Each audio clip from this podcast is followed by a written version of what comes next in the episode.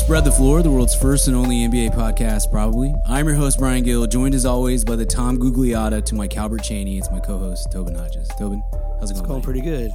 Pretty, pretty good. Good. We are currently in uh, Snowmageddon 2023 um, here in the Dallas Fort Worth Metroplex. It's just a February tradition at this point. So It really is. Climate change isn't real though, dude. Um, the uh, yeah, we we are here. It, everything is shut down again. It, we're recording this on Tuesday afternoon because we're both home because we couldn't go to work today, um, which I welcome. Obviously, uh, work is bad, but um, I picked up my kid from school early yesterday, like everyone else did who has a nine year old ish in this this area. We're out of school today.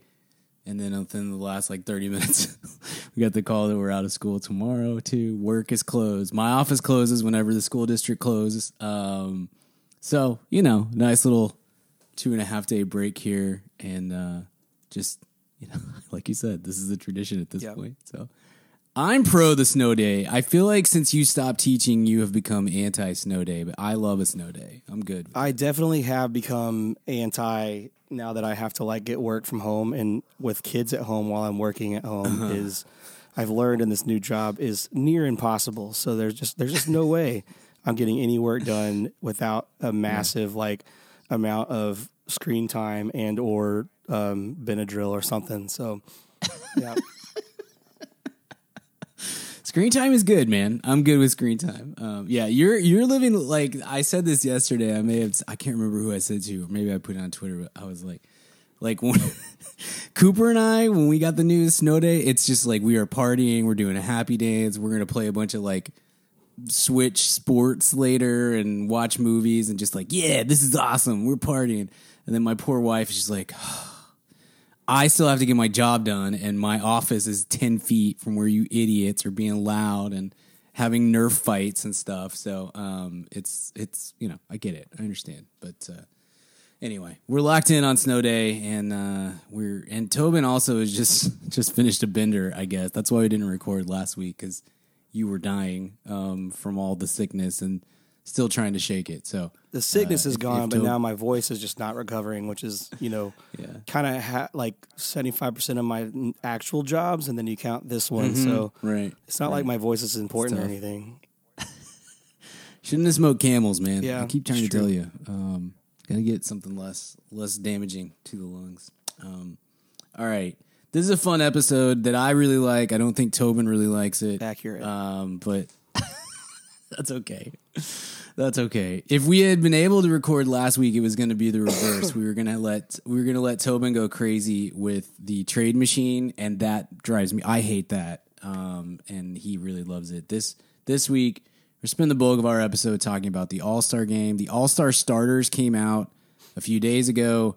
Um, we do not care about that at all. I don't. I don't really get anyone caring about anyone over the age of twenty five, maybe caring about that at this point. Um, it it it. We'll touch on it. We'll touch on it. But we the we do our all star selections a little bit differently than uh, than everyone else because we are unique, right? You know, we're we're we're uh, trendsetters, not trend followers. Yeah. Uh, we're going to talk about the All Star game, make our selections for that here at the end of the show, and we're going to we're going to talk Lakers. Lakers made a trade. Next week's the trade deadline. We'll have lots and lots of trade stuff next week.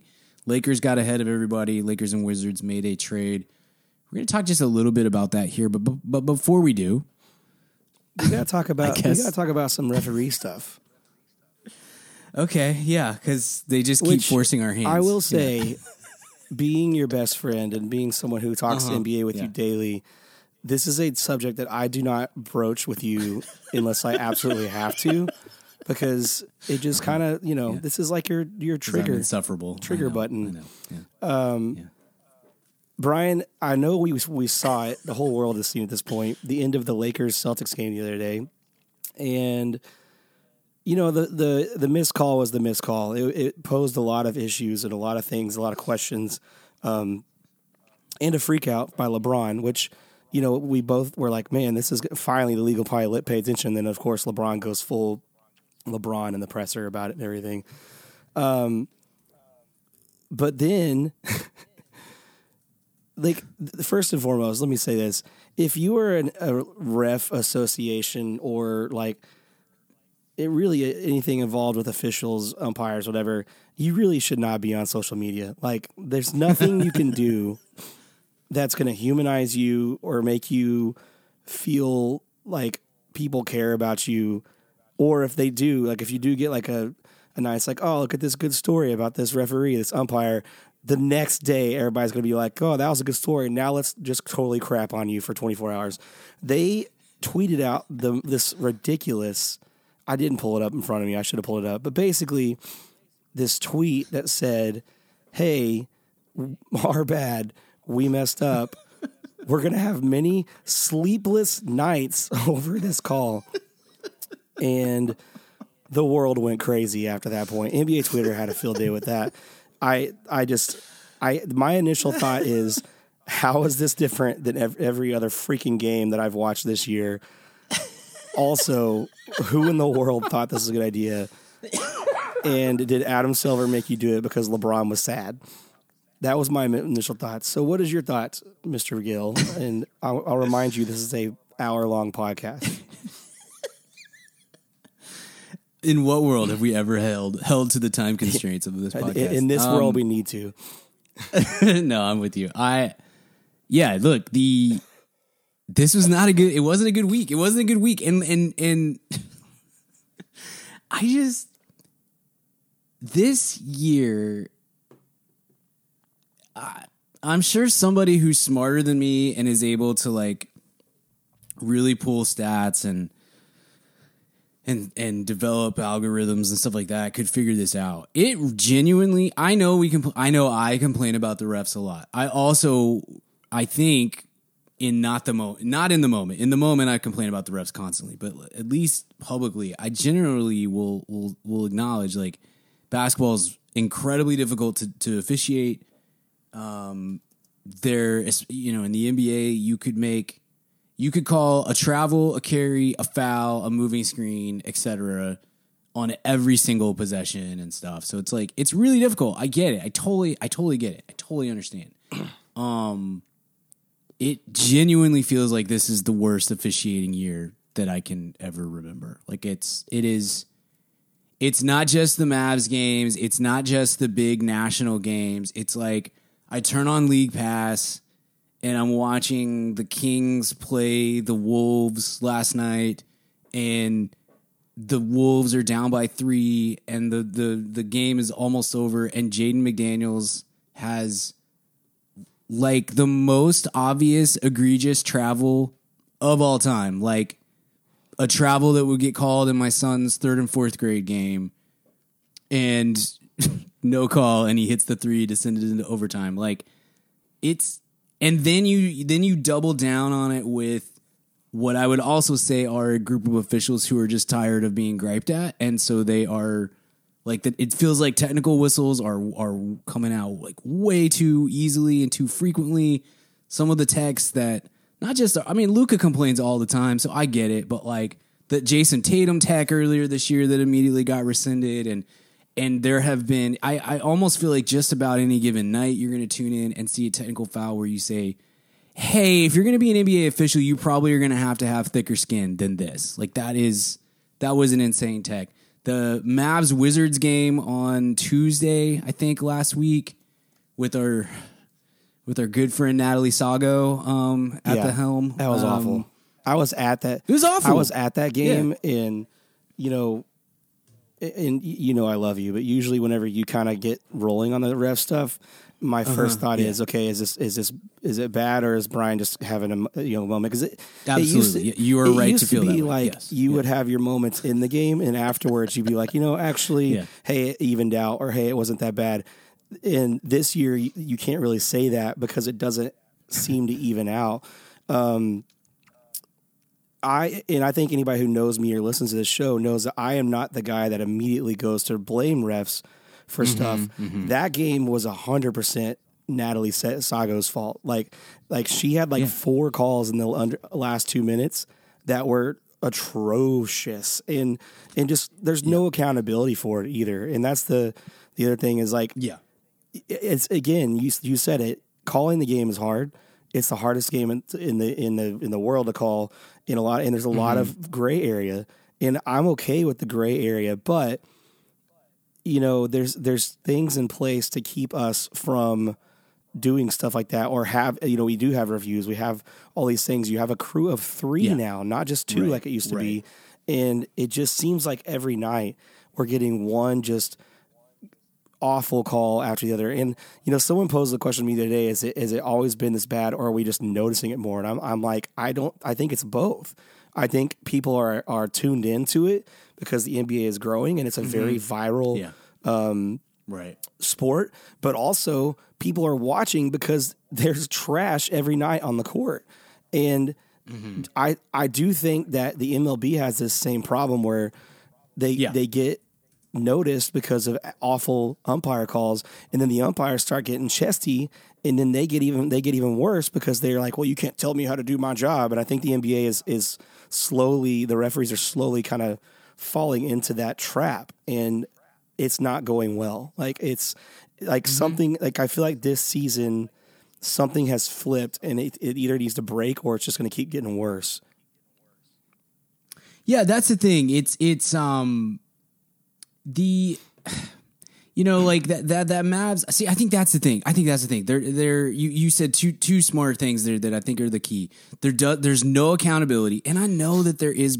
Like they're definitely having these conversations behind the scenes. We know, we know. I'm sure there's like even there's discipline and stuff that happens behind the scenes um there has to be more like it can't it has to be more public you know tony brothers can't call spencer dinwiddie what he called him earlier this year and then get a one like that's the first time i can remember since like the the um like the the the betting scandals of where somebody got publicly disciplined and all he did was he got he got a one day of paid rest basically. Like he just yeah, well you know can't do anything about it. There's nothing that can happen. There has to be some accountability and we just need i've said over and over and over and over again there has to be some consistency. And so like that Mavs Wizards game the other night was a great example because um the like there was a stretch in that game in I was it was like mid to late fourth quarter too when when stuff matters. Like I don't care so much about what happens in the second quarter. It's like that last 6 minutes of the of the fourth quarter that's where stuff like really actually functionally matters you know? You can't make up for oh we got a bad call in the second in in in the second quarter well you know we we will get ahead eventually in that last 6 minutes it matters there was a stretch where the Mavs were down by one point. One point. And I'm not I don't mean to just make this about them. I, am not I'm not doing Bill Simmons with the Celtics thing. It's just this was a great example of what we're dealing with. Mavs are down by one point. Luka drives the baseline, very clearly gets fouled. Not like a little foul, like his, his legs get taken out from under him, basically, right in front of the ref. No call. Then in the scramble after this, Dwight Powell gets knocked down because Dwight Powell is is like Anthony Davis. He spends half the game on the floor, and in the process of falling down, runs into the legs of Bradley Beal, and they call a take foul on that. So not only do they not call the foul for Luka, then then the Wizards are going to get a free throw out of a take foul from a guy falling down, which is clearly not what the take foul rule is supposed to be dealing with. And then Jason Kidd gets a technical on top of that. And so it's a four point swing. And then I'm not kidding, Tobin, you were there.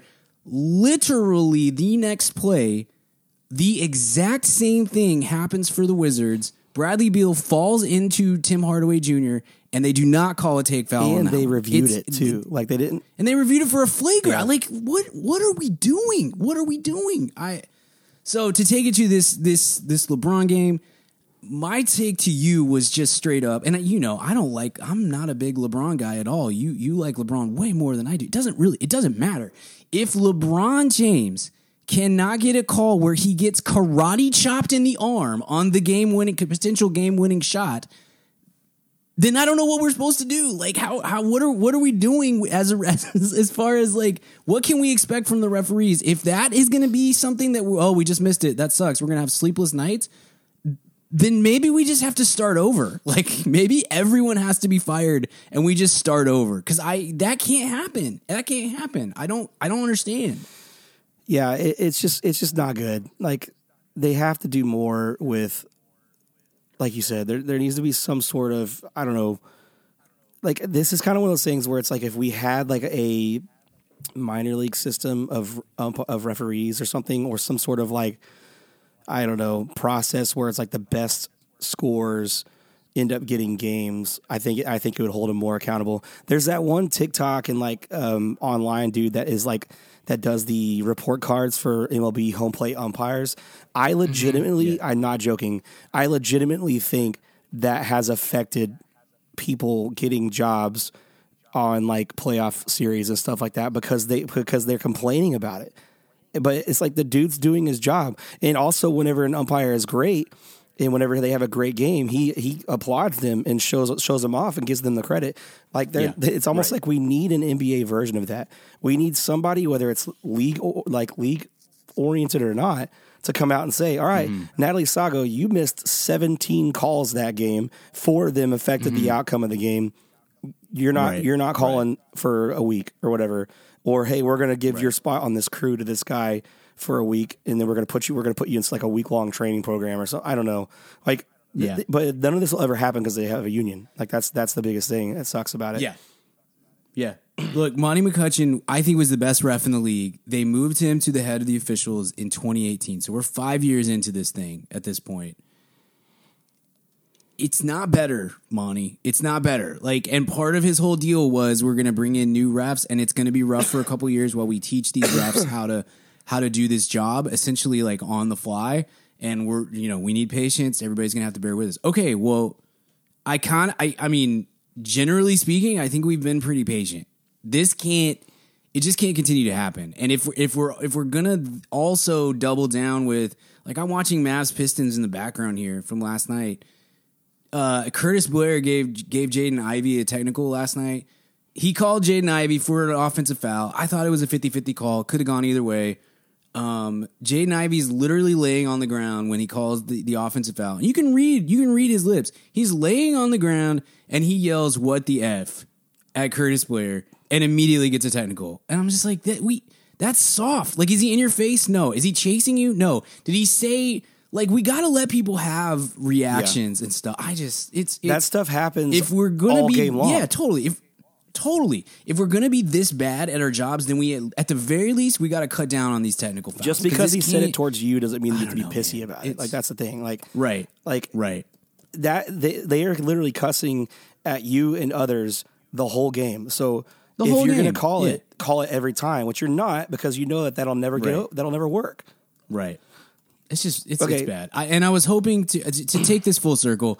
I was hoping that the LeBron thing would maybe finally like spur a little bit of action on some of this stuff and maybe it will maybe behind the scenes they're all they're having these discussions of like like we just said guys if lebron can't get this call then what what are we doing here um i was hoping that that would be a moment where we could all like actually take account of like what's happening here.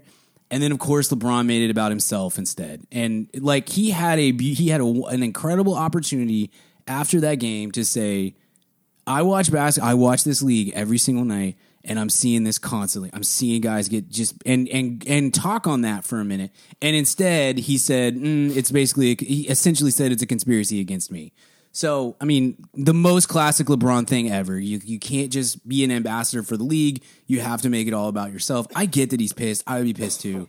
But I was hoping that that would be a moment where he would take stock of like I maybe can enact like a small amount of change here and he he did not. So that was pretty frustrating. Um, on top of that, everything else. But um, Lakers now are are in again not a great spot. They just like yeah. So that's the thing is like it took away perpetually on the. So let's yeah. talk about the fact that that game was the first game with uh, their newly acquired Rui Hachimura. Um, yeah, I to be honest with you didn't even look at his stat line. I, I have no clue what he even did um, off the top of my head. Um, you and Shaq don't know. I mean, I know who he is. is. I just didn't pay attention I'm to his kidding. first game. um, it was it was a very interesting trade. It was Kendrick Nunn essentially in a, in a second round pick. Um, and some fillers for Rui, who is who is on an expiring part of the deal. He's going to be a restricted free agent this year. Um, they could not come to an extension agreement in Washington. I'm assuming that's why they go, went ahead and passed him out. Um, so let's do this. Let's talk about your initial thoughts on the trade, and then Mm-hmm. let's talk about the Wizards part of this as well. So initial thoughts on the trade, since you do know who Rui Were you- is. Were you part of Mav's Twitter that was angry that we didn't trade for Rui Hachimura? I didn't even because no, I, I wasn't. No, I was fine. I mean, don't get me wrong. Okay. Like it's kind of like the Bojan Bogdanovic deal. It's like, man, is that all it took? I mean, I I think that I, I Yeah. think that there is a world where it's like, well, if that was the price, then then maybe I want to get involved with that. But I wasn't like sitting around waiting for are the Mavs going to trade for Rui Hachimura because I don't think anybody knew he was even going to be possibly floated until like the day of. So here's my thing with Hachimura. Um, I'm not a huge fan. I, he the his rookie season. I was not a big fan of his coming into the draft. I was very low on him, um, as compared to I think consensus. And then the rookie season, I was like, nah, I kind of look dumb because he's he's been pretty decent. Um, since then, I kind of feel like my take on him has sort of been vindicated. Like he can get some buckets, um, but that's like kind of where it ends. Uh, you know, he's he's averaging whatever 12, 13 points a game. Uh, that's fine. Like everybody needs a few buckets here and there, and and so he he can definitely do that. He also Zach Lowe pointed this out on his pod, and I I totally agree and went and kind of looked it up he's it's sort of empty. Lowe phrase it as as empty calories, meaning that's kind of all he does is like get a bucket here and there. It's not he's not like a certified bucket getter, you know, and he doesn't contribute anything else really to the to the team. And so I went and looked just out of curiosity. Part of it is he misses a ton of games. Uh, in his four seasons, he's missed 14, 15, 40, and 13 games. Okay, so he's missed about 31% of the games that he could play. Um, his minutes, Tobin, like if you look, he played 30 and 31 minutes year one and year two. And Scott Brooks was there. Uh, it was down to 22 last season, and it's about 24 this season. But here's what Lowe was really talking about. He's a power forward. He's six foot eight. You know, he's not a good enough shooter to where you could say he's a he's a three. You know, um, you can't you, if he's on the floor. Maybe nominally, he's he could be like the Lakers could run a lineup of Thomas Bryant, Anthony Davis, and Rui, so he's sort of nominally the three, but really he's a power forward. In his career, uh, th- this kind of this is a little bit blew my mind. Um, the last two seasons, the number of games where he has had five or has had more than five rebounds in a game. This kind of surprised me. Power forward. He did it 11 times last year, just 11. 26% of his games, he got more than five rebounds. That- He's that only done it great. eight times this year. Now, I know, look, his minutes are down, so that's a huge part of it. Okay. So, like, first two seasons when he was getting around 30 minutes per game, um, he did that year this is what this is was the telling thing to me. Year one rookie season 31 minutes a game. He got over five rebounds um, 60% of the time 29 of his games. The next season though it dropped to 50% of the time 29 of his games again. Same thing holds for the assists. The, the number of times over the last four years tobin that he has had zero assists in a game Year one, 10 times. Year two, 18 times. Year three, 15 times. Year four, 10 times. Okay, he's a power forward, you know, whatever. But like, he's not adding anything there. And the number of times over the last four seasons that he has had zero blocks or re- excuse, blocks or steals in a game. So if you combine into the stock stats, 19 times, 22 times, 17 times, 11 times this season. My point being, he can get you some buckets he's not really a shooter and he doesn't really contribute anything else to the team on a consistent basis. And so um you know, this is fine. Like it's not like I I'm not going to blame the Lakers at all for like hey, we just need somebody who can occasionally score a bucket. The Lakers as a team have like one of the lowest talent pools in the league outside of their their top 3 players. It's it's not a very talented roster. Um so you bring in a guy who was a top ten pick, basically, and it kind of ups the pedigree of uh, of of the team. And all you did was pay Kendrick Nunn, who remember last year when Remember this summer when like Ramona Shelburne and and Dave McMenamin and other Laker water carriers in the media like made a big deal about how Kendrick Nunn didn't really play last year and how that was that was a big deal. And then this year he's averaged like four points per game. So okay, maybe Kendrick Nunn wasn't the the Jesus savior that uh, Lakers media. But made that was going to be, win but- their offseason, remember? dude. That sh- that stuff drove me. I I'm never gonna understand Lakers media acting like they are covering the Spurs. Like that doesn't. I don't get it. Like it's the Lakers. You don't. You don't have to carry water for them. It's it's fine. Um, but they all do. It's so weird to me. It's so weird. Um, anyway, Kendrick Nunn was was useless basically, especially on the roster that had a whole bunch of guards uh, ahead of him and you know you give up a second it's fine like i think all of this is is totally fine and and if it um if it's sort of like is the the the sign of things to come and there are going to be there's going to be another trade or two to to sort of um i don't know stock up a little bit and maybe maybe you go you make another little move like this uh or two and you essentially give up your your um uh, your free agent stuff in the summer and your your cap space and say we're going to operate as an over the cap team basically and resign Rui, resign whoever we trade for, then like that's fine. Like all these little moves can help. Um, I just think Rui Hachimura is kind of like this is who he is, and who he is is like somewhere between barely above average and a little bit below average, like on any on any given night. But I don't know. What did you think? Yeah, I don't really understand it, to be honest with you. And I think when I read you the next, well, yeah, I don't really understand it. I don't think it's horrible. I don't think it's one of those things where like the Lakers look bad in that situation. I mean, it is what it is. I think they are just trying to shake up their locker room as much as they can without admitting defeat. The the thing that I couldn't get away from was the last five years draft picks for the Wizards.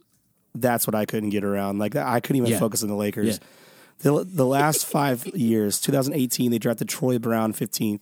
In 19, they drafted Hachimura at 9th. The next year, Avdija was at 9th. The next year in 2021 was Corey Kispert at 15th. And then last year was Johnny Davis at 10th, who can't even get on the floor right now.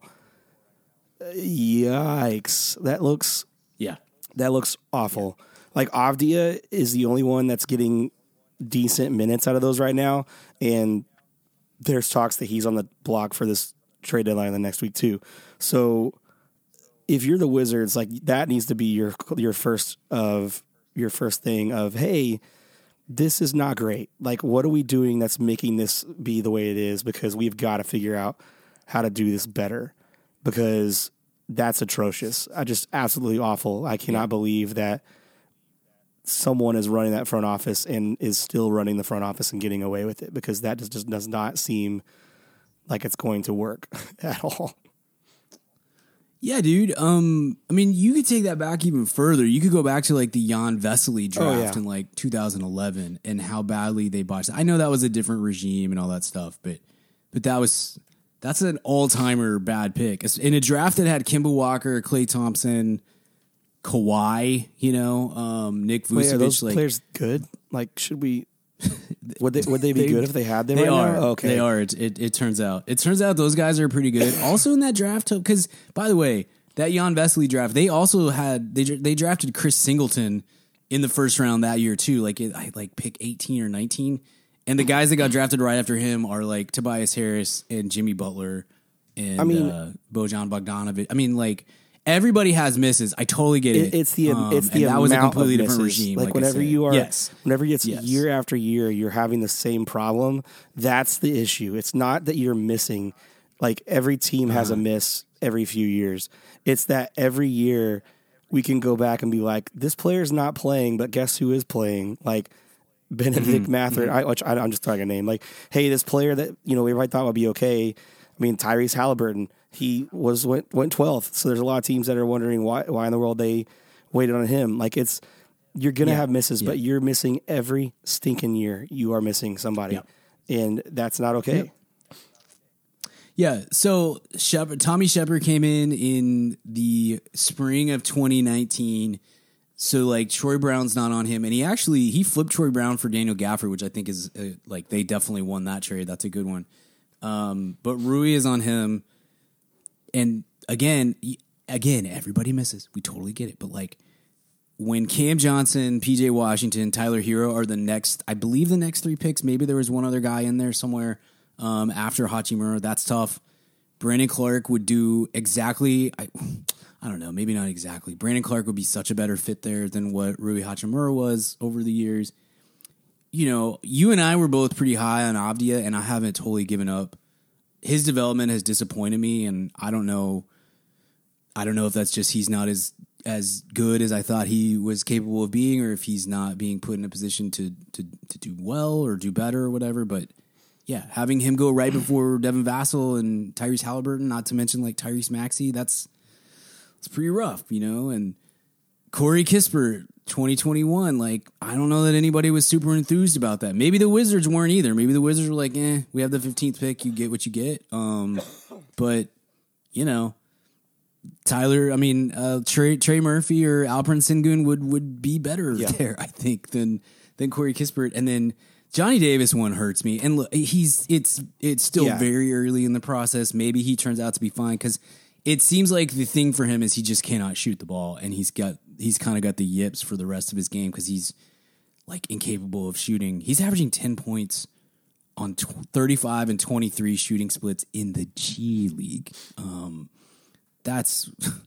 whereas like every time we every time the Mavs send Jaden Hardy down to the G League, he's like, "Cool, I'm gonna score 40 points a night just for fun." Um, that's uh, when Jalen Williams, you know, is the is right after him, and and Jalen Duren and uh, a lot of other guys that we kind of like. That's that one.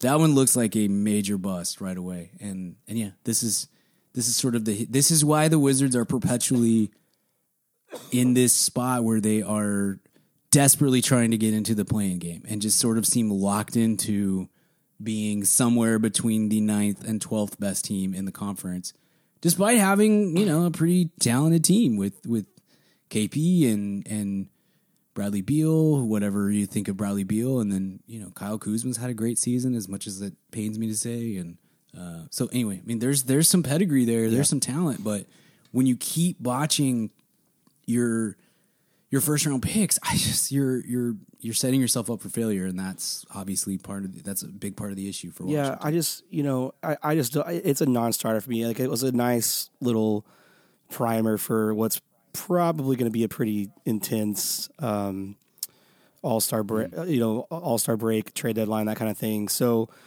Yeah, I mean, like I said, your Lakers, you, like that's. I don't think it's a bad move. It'll be interesting to see how they handle the extension talks because, like, you essentially are giving up a second round pick and a player that wasn't doing anything for you, uh, for the rights to have ex- exclusive, ex- you know, negotiations. And so, like, and or do you want to pay him what he's going to garner? And so, that's going to be what's interesting out of this. So, uh, speaking of All Star break, I think we should start making our All Star teams. Um, you said earlier in the show, you and you were right. This is not my favorite thing, and I, I got grumpy about this in like college because, and I and please hear me. This is not because I have a problem with the basketball being huge in China, but Yao Ming, who was always playing like four games a year, was the the you know eternal starting center of the All Star game because all of China was voting for him, which is great. But I super hate that, and I super hate that you know players like this. is Unlike the Pro Bowl and unlike the MLB All Star game, this actually matters for contracts and stuff with Yeah. um, the NBA. And so I always get grumpy with positions and with uh, voting in this stuff. So I'm not as in on this, but I but you're right. We have figured out a way to make this, I think, palatable for most people. And to be you know, to your credit, I don't think anybody else is doing this either, which is great. So we really are trailblazers in this situation. So how do you want to do this? Do you want to like go through Yeah, go through So- our so teams, or you want to go through the players, Yeah. or what? Here's what we'll do. We'll so to be clear, I think I'm with you in that the All Star game is stupid. Um, what I care about it for is because I care about um NBA history and where guys land in the hierarchy of the history of the league and stuff. Like I'm aware of that one of the things that gets mentioned when player X comes up for like the Hall of Fame is a joke and whatever, but like when when a player retires and you are considering them for a place in the NBA 75, let's say, or or whatever else, uh, you say, hey, he made All NBA this many times, he made the All Star game this many times, et cetera, et cetera. It's just one of those those little things that comes up on your basketball reference resume that holds some maybe slight, certainly slight compared to All NBA, but has some historical significance, and that's the thing that that matters to me. And so it bugs me when things like I know it shouldn't. I know this shouldn't bug me, but it bugged me last year when Adam Silver put Lamelo Ball on the All Star team because it was like, oh, he's a fun replacement. I'm like, no, no, no, it matters that he is getting an All Star spot next to his name on Basketball yeah. Reference. Like that, I don't care about the game at all, but the the historical part of it is is the thing that that because he he made never get another one again. At least so. a little bit. That's true. That's true. Um, so what we do is this: we throw out the vote because the vote is the dumbest part of the All Star game. It it gets proven every single year. Um, n- the media is the only part of this equation that makes any attempt at doing it well. you know, the fans vote for their favorites, and I was doing that too when I was 12 years old and at the game and like yeah. punching holes oh, next God. to every Maverick or having to write them in because there were no Mavericks on the ballot, you know, and stuff like that. Um, I get it. The players, it's a total bit for them. Um, if you see the guys who get voted for All Star every year, it's a complete ridiculous bit. Jay Crowder got two votes for an All Star starter spot this year from the players. Just to be clear, what we're dealing with there.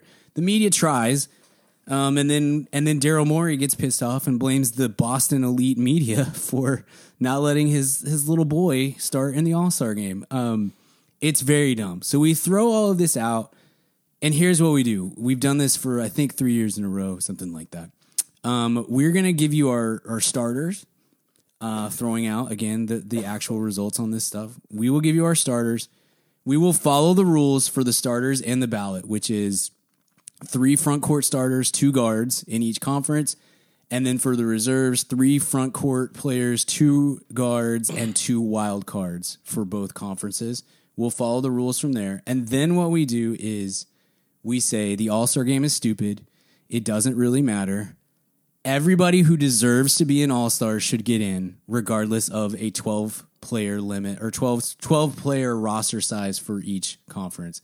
And so if there are three more guys that we think deserve to be all stars, we will name them all stars. If there are nine more guys that deserve to be all stars, we will name them uh, to the all star team. Because why in the world are we still limiting this to 12 players when the actual we'll NBA roster treat it like the NFL Pro Bowl players. because they end up getting down to the fifth string players anyway because of people bowing out. So, so speaking of how yes. dumb the player vote is, Johnny Davis got a vote. We just talked about him. Cam probably Cam Thomas got a vote. That is definitely from himself. That was definitely yeah. himself. Yeah. I just yeah. I think McKinley Wright got a vote. That might have been Luka. I think Luka loves McKinley Wright. But, There's a lot on here. Like, you know, it's ridiculous. It's very stupid. Yeah. Yes. Yes, I agree. I agree. So let's start. Where do you want to start? East or West? Uh, let's do West. Okay, Western Conference. Um, give me your give me your starters. Three front front court players, two so backcourt players. I Luka's my starter um, guard. I have SGA mm-hmm. as starting guard over over Curry. I think SGA has been awesome, and the fact that their team is still. Okay. Not in the dumps of the Western Conference, like because usually records, I stupidly put records in this stuff, and I probably shouldn't, but I do. Um, so I think he, that he definitely deserves garners the attention.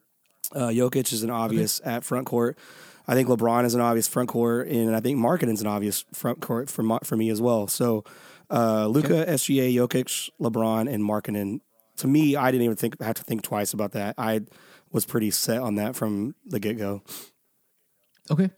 Um, I have one one difference from you. Uh, I have Morant instead of SGA as the starter. Okay. I have, and you'll see as we fill out the rest of this roster the the West is incredibly guard yes. heavy, and that fills out a huge chunk of of my roster. But I think Morant on the second best team in the West, and and back and forth between them and Denver for who's number one, and everything that he does. I mean, I'm not obviously I don't really like the Grizzlies, and I'm not a huge Morant guy. I think there's stuff that that drives, but I think I can't I can't argue against um, how good he has been this year. But simultaneously, I SGA has been incredible as well. So I have no I have no Yeah. complaint there. I did the same as you as the front court. Jokic, I will say Jokic was the only one to me. Like I, I did a pass where I just wrote down my locks, you know, in both conferences. He was the only front court lock to me. LeBron, I think you LeBron is definitely is obviously an all star. If you want to make a case against him, you say his team's not even in the play in. He's shooting 31% from three. Um, there's, you know, maybe you hold him responsible for Russell Westbrook, you know, whatever. Yeah. Um, I, th- I think, I think that you could, I, I mean, I, I didn't necessarily go in with the, the expectation of I'm going to try to keep LeBron off of my team, but it wasn't just, or, or off the starters, excuse me. It wasn't, but it wasn't like a clear cut, absolute definite, he is the starter here um, for for me. But it was close enough. I think actually I probably would have Markkanen ahead of him if I if I was having if I was ranking my three front court starters. Markkanen has been incredible. Um, has been I mean he's the driving force on that team. He looks great. Um, he's I mean I I've never been a huge Markkanen guy and and I'm wrong. I'm wrong now. He's he's he's Yeah. proven me wrong. So I think Should we great. stay in the Western Conference and just go all the way through it? Okay. Yeah, let's finish our West. Let's okay. finish the West. Uh, let's see. From my bench, uh, let me do. Let me just do my backcourt. Uh, no, let's do the whole, the whole bench. Uh, backcourt, my two spots there were Curry and Ja. I think that's pretty obvious uh, because you can make arguments for starters for both of them as well, like you were just saying. Um, I'll go into my wild cards because they're both guards as well. I'm assuming you're probably in the same boat. My wild cards for that are De'Aaron Fox and Dame Lillard. Uh, De'Aaron Same, Fox has been awesome. Uh, Dame Lillard ha- is is beating Father Time this this year, and he's just lighted up. So Yeah, let's. Hey, hold. I'll I'll give Okay. you mine there because I, the forwards may be where we have Yeah, a little bit sure. of difference. I have the exact same four guys. Uh, it's just I have Morant as the starter. So my my guards are SGA and Curry. Curry, wa- like I looked at games played. He was he was so good when he was in the game, and then he's ended up played. He's at 34 games right now, um, which is above the threshold for me of like what you have to have have participated in to be an all star. Uh, so that was a that was a so I have SGA Curry and my same thing. Wild cards were Dame, who's been incredible on a bad team, and De'Aaron Fox, who's been outstanding on I I would say still the most surprising team um, in the league at this point. Yeah. He's been he's been outstanding. So I think he deserves. And I also I kind of want to reward De'Aaron Fox too for like buy, buying in, Um, like yeah, for buying in and developing and actually like changing his game some and just I really legit I loved Aaron Fox so much coming out of college and I said last year on the air I think the Kings have broken him and I would not ever I wouldn't trade for him. I think that he's a broken player and all this sort of stuff and he has proven he's you know one year with Mike Brown has like made him uh brought him Yeah, back to, to what he is capable of being. So I love that. I love that. So him. here's where it gets hairy. The forwards in the West are are. Uh, I mean, there's there's good. It's a rough is. pool It's a rough me, pool, but a lot of it. So for me, and I think you did the same thing.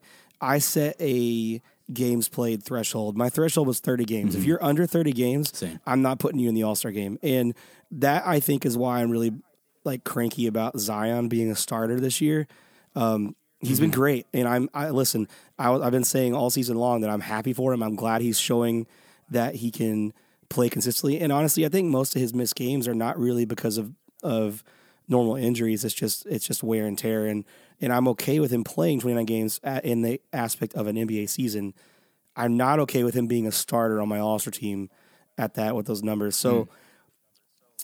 I I put a hard cut at 30. So that that to me takes out Zion, AD, uh, Kawhi, Devin Booker, uh, Desmond Bane.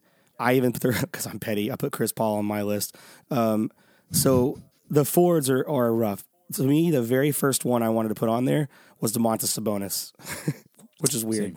yeah. So I Same put Sabonis Yeah. and I put uh, Triple J, Jaren Jackson Jr. I I think even with the report that's come out these last couple of days, uh, he is a defensive player of the year candidate. I think even though his numbers are, are different from what you would expect from an all all star, you can't argue that he is defensively awesome on the second best team in the West. So I put him in, and then my third one, I'm literally scraping the barrel. I put Paul George because Okay. he's Paul George. He's averaging 23 and seven, I think, and so 24 and seven. So I like, I mean, and that was like I was looking at Paul George over like possibly Rudy Gobert or you know Jerami Grant. So uh, who who are your three front courts? Uh, I have two of the same. I have Sabonis, um, who's been again the Kings are the, th- the three seed, and I I'm not somebody that subscribes to, you know, the tops in the conference have to have an all star. If they don't have an all star, they don't have an all star. If they don't have two all stars, they don't have two all stars. Like that's I don't I think that annoys me when when people factor that kind of thing in, but. The Kings have been such a huge surprise. He and Fox have a great one-two combo going, and and like I mean he's playing through broken thumb. He's been incredible. He's been incredible this season. That's a that one was a pretty easy one for me. Um, I went JJJ as well. There's stuff about him that drives me crazy. It's it the foul trouble. I don't understand how you can be in the league this long and not figure out how to not be almost about to foul out of every single game. His terrible rebounding drives me a little bit crazy as well.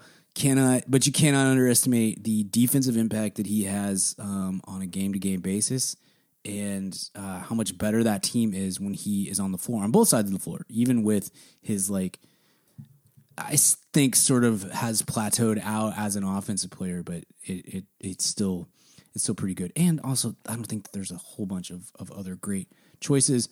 Last spot because I did the exact same thing as you. Um, I think that it is, especially as we. I mean, don't you? Do you kind of feel like the? I don't necessarily want to equate it all to player empowerment, but like the lack of players playing in a game. It, that also it, we talked about the referee stuff. Maybe is coming to a head. Like that feels like it's it's coming to a head too. The, uh, um, this season, The like what's that called? The resting part of the game. Yeah, yeah, yeah, the resting part and just the like Jacque Vaughn called out Ben Simmons this week uh, or last week for you know kind of like hey man we we need you to fight through some knee soreness like that's part of the job um that kind of thing I feel like we are headed to some sort of a compromise on that but to me it's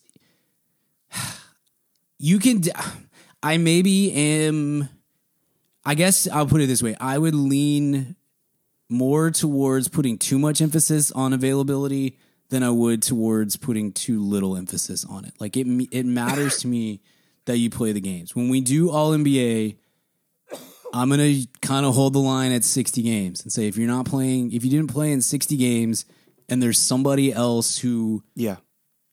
Is around you, you know, or better than you or close to you or whatever that did play 60 plus games, then that matters to me. Like if you're one of the best 24 players in the league, then I need you to be playing in, in the games. Um, so yeah, 30 games to me does not seem unreasonable to make that as that's 60% of your team's games. Most most teams have played around 50 games at this point. I don't think it's too much to ask that you play in 60% of of the games. Um, and that anyway, I know I'm rambling, but that leaves me with few choices for these forward spots. You pick Paul George. Paul George is in and out of the lineup. Time for resting. I know he played 36 games or whatever. Still annoys me. I went with Aaron Gordon. I think Aaron Gordon is the second most important player on the team that's number one in the He's conference. my first person out. If so, they, yeah, yeah, okay. If if they are able to to win, um, if they are able to succeed in the playoffs, he's going to be the second most important player on that team. He will be key to why they do that. He's been incredible this season uh, on really on both sides of the floor, but defensively, he's he's been he's been an absolute Yeah. monster. Uh, and I think he deserves. I think he deserves a spot. I also always appreciate when, again, it's sort of similar to to De'Aaron Fox when when somebody like evolves, when somebody um, takes to a slightly different role, when somebody does more instead of of just plateauing or uh, just sort of well, this is who he is kind of thing. Um, Aaron Gordon has like really almost fully realized himself as the Shawn Marion that I thought that he could be coming into the the draft, and I think he deserves a spot here. So That's that was my Yeah, I that was my last. he was my spot. first person out. So on that note, let's go through since we are we do things differently. Let's go through and talk about who is the people on the outskirts that we think are also all stars. I agree with you. Aaron Gordon definitely uh, is an all star for mine as well. Okay, I had Paul George Okay. as one of my three who is who is additional. So, uh, so we can we can skip Okay. that conversation. Who else you have as like a? There's no limit to roster spots. Who else is making your all? My next one out is Anthony Edwards because I think in some world same. I was like, man, if he's a three, he could be my other forward on the actual roster. Uh-huh. But he's listed as a guard, so that's why I stuck true to the Agree. things. Um, Same here. Yeah. I also so speaking of forwards, and this may be because he's a, he's surrounded by a bunch of non-existent forwards. Jerami Grant is having a year, man. He is averaging 22 points a game, almost five rebounds. But do you know out of the people on your spreadsheet that you listed, he is the fourth best three-point percentage behind Markkanen, Bane, and Curry. Yeah, that's And so- yeah, he shot great this I year. I want to reward that in our fake All Star game. I want to make sure that he I know, he knows that like, hey, you're. I know that you are. He's an unsung hero in a lot of ways, and he's but he's getting paid like a hero. So, uh, I I think Jerami Grant is an All Star on my team. Okay. I have Anthony Edwards as well. Uh, that that one it feels like a no brainer as, as as long as you're taking you know more players and stuff like we are. Um, I didn't have Jerami Grant. You're right. The shooting is really impressive. Jerami Grant just always leaves me underwhelmed. Like I just I always feel like he is like I question how much he is like impacting wins. I guess I don't know. It's it's fine. It's it's. I, I think that's a that. I'm not saying that's not a, he's not a worthy inclusion at this point, but he kind of misses the cut for me. The last one for me uh, is Yeah, TJ he was my last one, too. and I just went with like, hey, he's had a good. He's not a great. season, I mean, 21 points. He's having a good season, um, but also you know, of the big three that they have there with him, Brandon Ingram's played 17 games this year. Uh, Zion, like he is the stabilizing force for a team that is full of young players, and then CJ McCollum and Jonas Valanciunas, basically. And I, I don't know, I for a team that that up until two weeks ago was competing for the one seed, and now has sort of settled back to earth, in part because their two best players can't ever be on the floor and stuff.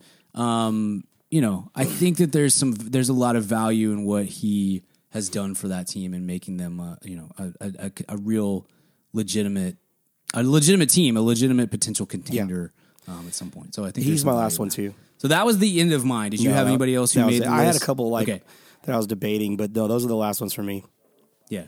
The next the next four guys to me, it was all like if I'm going to put one of them in, I'm going to put all four Yeah. of them in, and it's those guys you mentioned. It's it's it's Zion, Kawhi, Devin Booker, Anthony Davis, who are the big names, and I assume you know Anthony Davis is probably going to get named an All Star um, on Thursday when they announce the teams instead of Gordon or Jackson or maybe both. I don't know, but like you have to play you have to play games. They're they're 27 games for for Anthony Davis. 29 games I think for Zion at least like puts him close to the Yeah. cutoff. Kawhi's played 27. The only one I'm gonna be mad about is Booker, Booker. over Yeah. De'Aaron Fox. Like that'll upset me, and I think that's I agree. Yeah, I totally agree. I totally agree. Yeah, there sh- shouldn't shouldn't be there. So, but like, if if you said, "Hey, thirty games doesn't matter," the the cutoff should be twenty five, then okay, fine. All four Yeah, of these guys sure. are in the game then at this point. All right, move okay. East. Take my through starters. I I actually was pretty close to the actual starters. Um, as much as I hate to admit it, Kyrie and is one of mine. Donovan Mitchell is my other guard starter. For forwards, I went Tatum and Giannis as well, and I'm going with uh, Embiid over Kevin Durant. I think Embiid's had an incredible year, um, and I just I don't think it, like I, I this is where the positions, in my opinion, suck in uh, in a lot of ways because there's uh, just like they're the opposite of the Western Conference. They have a log jam at Fords, um, and so I'm going with Embiid over over KD as the, like the original starters. So that's my starters as well. Okay.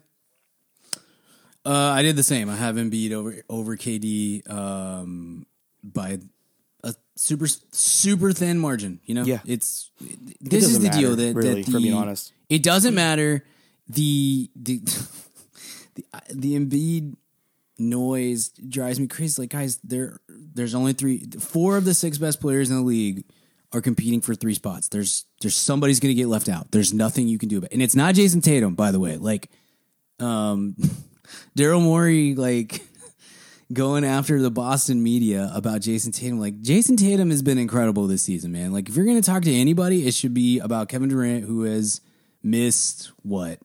12 games, He's something like 30 that. he's played Giannis, who has also missed 12 games. Yeah. Yeah. No, no, no. I'm not putting them in the same category as like as, as those Yeah. guys, but like Giannis and KD both have They've missed, missed games, less games than and their teams are not number one in their conference, like by a by a margin, like a pretty yeah. decent. Embiid has missed more games than Giannis and KD have. So Yes. yeah. Shocker. Shocker. But yes, I did the same. I did Embiid over over KD. Uh Kyrie's not making my team. I don't give a crap. Like I'm the the insanity, not just insanity, the bad crap that he pulled over the court. Like I cannot overlook that stuff and maybe that makes me dumb or petty or whatever, but I think that your importance to a team also includes what you do and do not do and say off the court and what kind of circus you put your team through. So like cool stats, um, not interested in having you represent um, anybody really at, at the All Star game. So he's not on my team. Period. Um, he certainly isn't a starter for me. The other starter is Halliburton. Uh, that team sucks, and he had them at like fourth to sixth in the Eastern Conference um, before his injury. He has been incredible this season. And I say as somebody who was a huge Tyrese Halliburton fan coming out, who thought that his drop to where he ended up was absolutely insane, and who thought that like the the NBA Twitter noise on him when he got traded last year was a little bit overstated. He has blown me away. Like he's been he was incredible prior to um, his injury and 20 and 10 and the the shot making every night and the intellect it's it's I want to reward what he's doing there. So he gets the nod next to uh, Donovan Mitchell. Yeah, I mean, I'm not going to argue with that. Obviously, I I'm fully support Kyrie not doing anything, but yeah. Okay, so my first my first guard out was Halliburton, and then Jaylen Brown, or my two backcourt. Okay. Uh, and then my three front courts before we go to the wild cards, I had KD. Actually, no. Let's let's just start there. Let's start at the backcourts. What who'd you have for your two backcourt backcourts on the Eastern Conference reserves? I had Jaylen Brown. He he could have easily been the starter over over Halliburton to me. Um, but I'm gonna hold him a little bit anyway. It doesn't matter. Uh, I went off on Kyrie, so hey, Jaylen Brown, stop tweeting. Also, maybe maybe that shouldn't matter. I don't know. Uh, but I, I just wanted to reward what Halliburton has done. So Jaylen Brown's the first one in for me as a guard, and then the next one's Jalen Brunson. So there you go. Um, all right. Sorry, buddy. Okay, front court. Uh, KD was my first one, obviously, because he's a pretty obvious lock at that point. Um, I'm going Julius Randle. So you that was a voice crack. I'm going to go Julius Randle. He- I, I listen. I know empty stats team, but it's not fully empty this year. It seems like he's kind of found a little bit of the magic that he had his most improved year. He's averaging 25 and, and 11. I mean, that's that alone is enough to be the All Star game. I just so I, I think he deserves it. And then I'm going to go because this guy has, I know, terrible team, the actually terrible team, but he's put putting numbers up on on just just total crap every night. Is pa- Pascal Siakam? I think Pascal Siakam hmm. deserves an All Star bid. So my three front court is KD, Julius Randle, and Pascal Siakam. Okay. Uh, I have KD. I also have Ju- Julius Randle. Uh, he's been great this season, especially since that first like month or so. Like they've kind of settled in. He's not holding the ball as much. His shooting is his three point shooting is still is back up to like almost league average, which was the, the big difference last year from the year before. Um, yeah, I think he's been. I think he's been really good. I think he deserves his spot.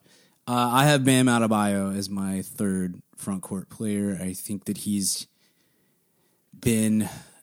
I, at some point, I really would like to see the offense progress a little bit more. Like he's averaging twenty points a game, which is really impressive compared to where he was, but it still doesn't feel like he's totally utilized enough on offense, and maybe just doesn't quite do enough on offense at this point. But I, but and that I expect that I think he's he's capable of.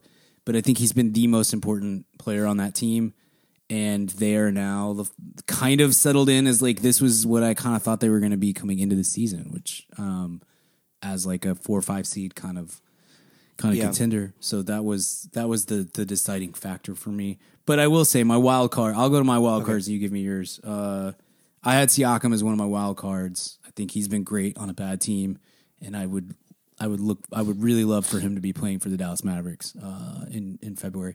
Um, I think he's been awesome. I'm a big Siakam guy, so that was a that was a pretty easy one for me. The last wild card spot for me, there was like this is why we do this because there's like I think there was like ten guys competing for two spots here, really for me that all are kind of bunched together. Uh, I ended up going with Darius Garland as my last wild card. His his stat line looks great. He is in as great as Donovan Mitchell has been, and as much of the the headline that he takes, and deservedly so. Um, Darius Garland's been awesome when he's posed, especially after he came back from the the the eye injury. There was a reason why Yeah, they twenty two points a game, sputtered out of the gate because he was out. Yes. and there's a Yes. reason why they hit their stride when he came back. I love his engine too. Like Rosillo mentioned this on his pod last week, I think, um, and I, it's something that I've noticed too, and I totally agree with. Like that dude just goes, and but he's not out of control. He he rare he. It's I think it's pretty rare for a young point guard to have to play at the pace and speed with the engine that he has, and and that you're not like, man, this guy's a complete psycho. Like it's it always feels like it is running to a running for a purpose and that he is he's in control of what he's doing and stuff. So he's he's been he's been great. He's been great Yeah. this season. So there's a couple other guys that maybe one of them's going to take your spot and and then I'll talk No, about actually, my the, my wild card is Bam, players, and my other wild card is Garland. So okay yeah, sweet I sweet listen. Fully admitting some of its pettiness, why I don't have Brunson in, um, and also Trae Young stats. He's going to make an All Star game because of his stats, but it, but it's it's incredibly empty stats right now. So I'll go and go to my. Those are my next two down. Was all right, I'll, I'll go three. My next three down were were Trae, Brunson, and James Harden. Like I think that their stats in Harden's um, Harden's team being top of the e- one of the top teams in the East definitely garners that. Uh, Harden's a- averaging a double double. He's he's missed a lot of time. That was he has he's didn't he's not underneath my threshold, but that time like that's probably why. Not it isn't probably that is why I I went to Bam and Garland over Harden because uh, Bam uh, James has only played 32 games this year, but I mean he's definitely having a great season and he's doing a great job in the time that he's been there. Um, those are my next three down, and I had two more after that. But I'll go. And, I'll get your first. okay. I got a whole bunch in the East. Like I, I, could stopped add- at five. I could have done. I could 10 have done a lot more. I Yeah. stopped at five. Okay. I could have added 10 players to this team um, because I, I think the East is like the talent pool is a lot thicker than than the West is at this this very moment. But also, like we said, there's four big name guys in the West who didn't play enough games this year. So um, that's that's part of it for me. Um, Trae's not on this early part of the list. I have him kind of broken into tiers, honestly. Like the next four to me, I'm like for sure these guys would be in if we're just you know adding like we do. DeMar DeRozan, bad team. He's been kind of the constant on the team and still just continues to just put up stats and and do what he does. He makes the roster for me. Uh, I think that Bam is more important to the Heat than Jimmy Butler is at this point. But Jimmy Butler's had a good season when when he has played.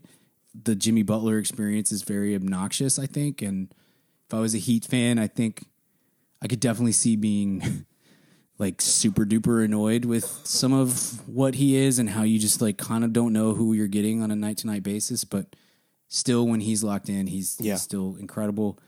Um, I think Jrue Holiday has been Giannis. I mean, no one's better than Giannis, obviously, like all this sort of stuff. But like, there's been times this year where Holiday, especially without Middleton, uh, where Holiday and Lopez have been the sort of glue factors for the for the team that's still second, I think, in the in the East at this point. I think he's been great.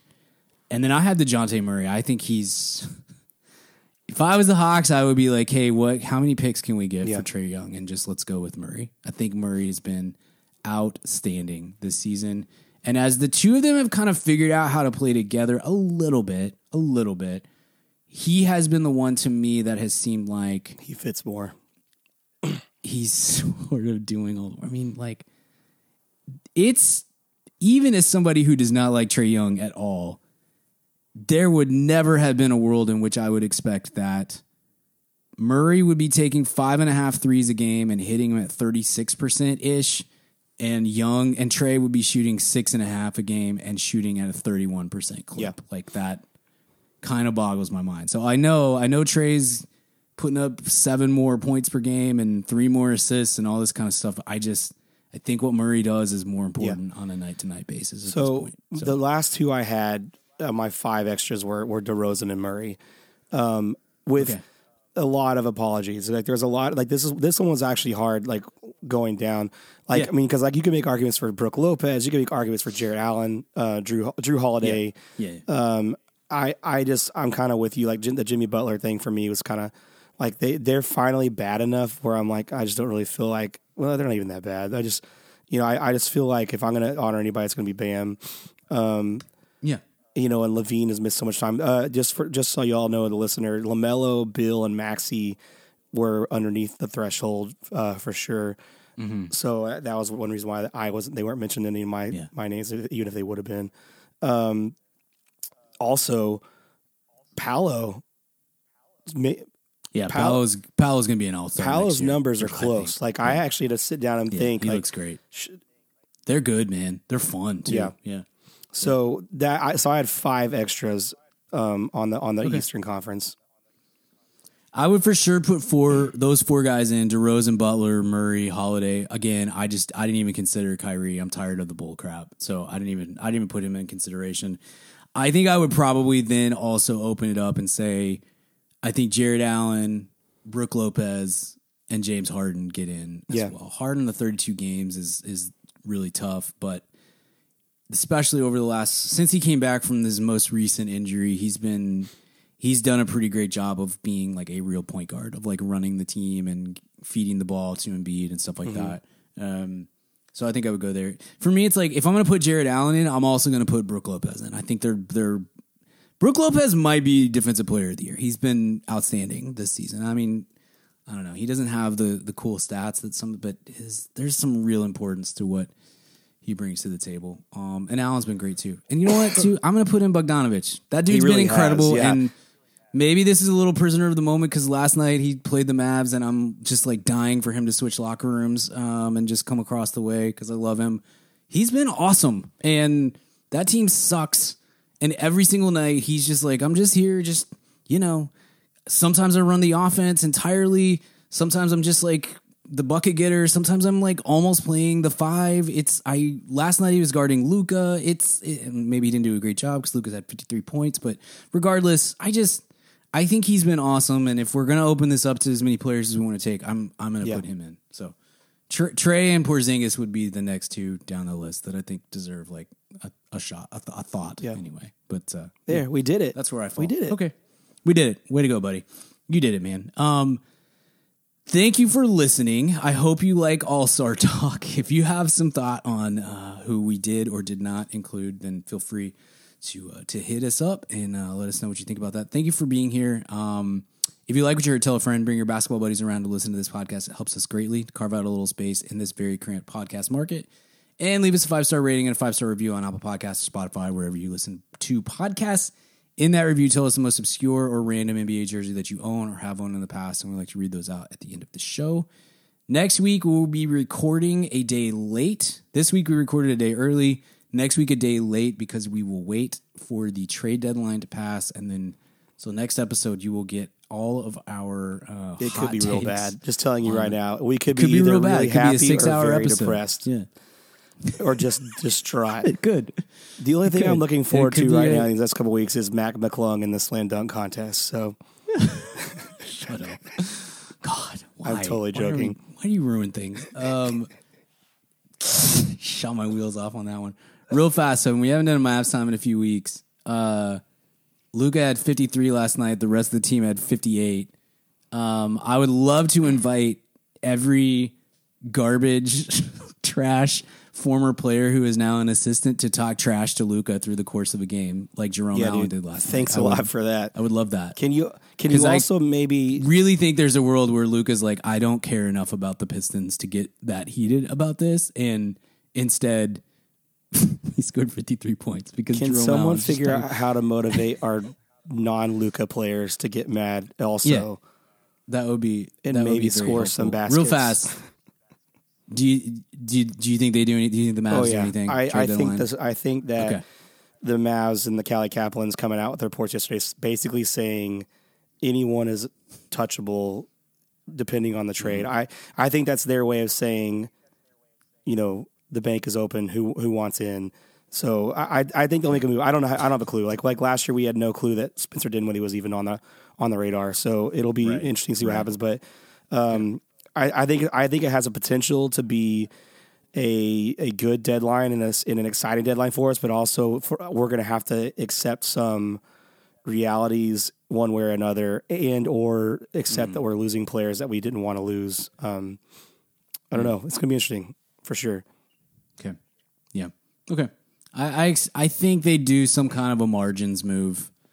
I would be surprised at this point. I think if it was a uh, players plus first round pick or picks kind of deal at this point. I think I think it's more of a what could they flip a couple of rotation players for in exchange for someone else's rotation player or players, something like that. But um, I think they might also a little bit be at the point where you might just need to make a move because you need to bring somebody into that locker room that uh, has a little bit of fresh blood. Because I think I think there may be some. I think one of the issues may be one of the issues is not a lot of talent. Yeah. least talented team in the league outside of Luka. But one of the issues may be too stagnancy with these are the same guys over and over and over again. They got. I think the biggest we- question mark for me do something with is that? we got to figure out what the heck is happening with Christian Wood. Is he signing or are we trading him? Yeah, sure, same. Okay, I think it's interesting that he's not playing right now, leading up to the the trade deadline. I know he's injured. Is he though? It- I, I- asked that I- question I'm the a- if he's actually injured. There's been enough.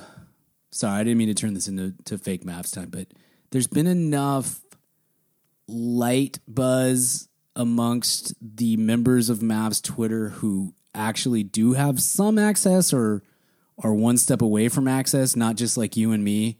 Um, kind of lightly hinting at maybe they've shut him down till the trade deadline that I've started to say, okay, that might there might be some legitimacy to to that concept. So anyway, we're gonna see. Next week's episode will be late, um, but we'll get to do all the trade talk, and I always like that episode. It's it's fun to to recap all that stuff with you. Thanks for being here. Thanks for listening. Uh, stay ho- and uh, sorry, almost made it. Gosh dang it! All right, thanks for listening. Thanks for being here. Stay safe. And until next time, stay hard, Roddy Rogers.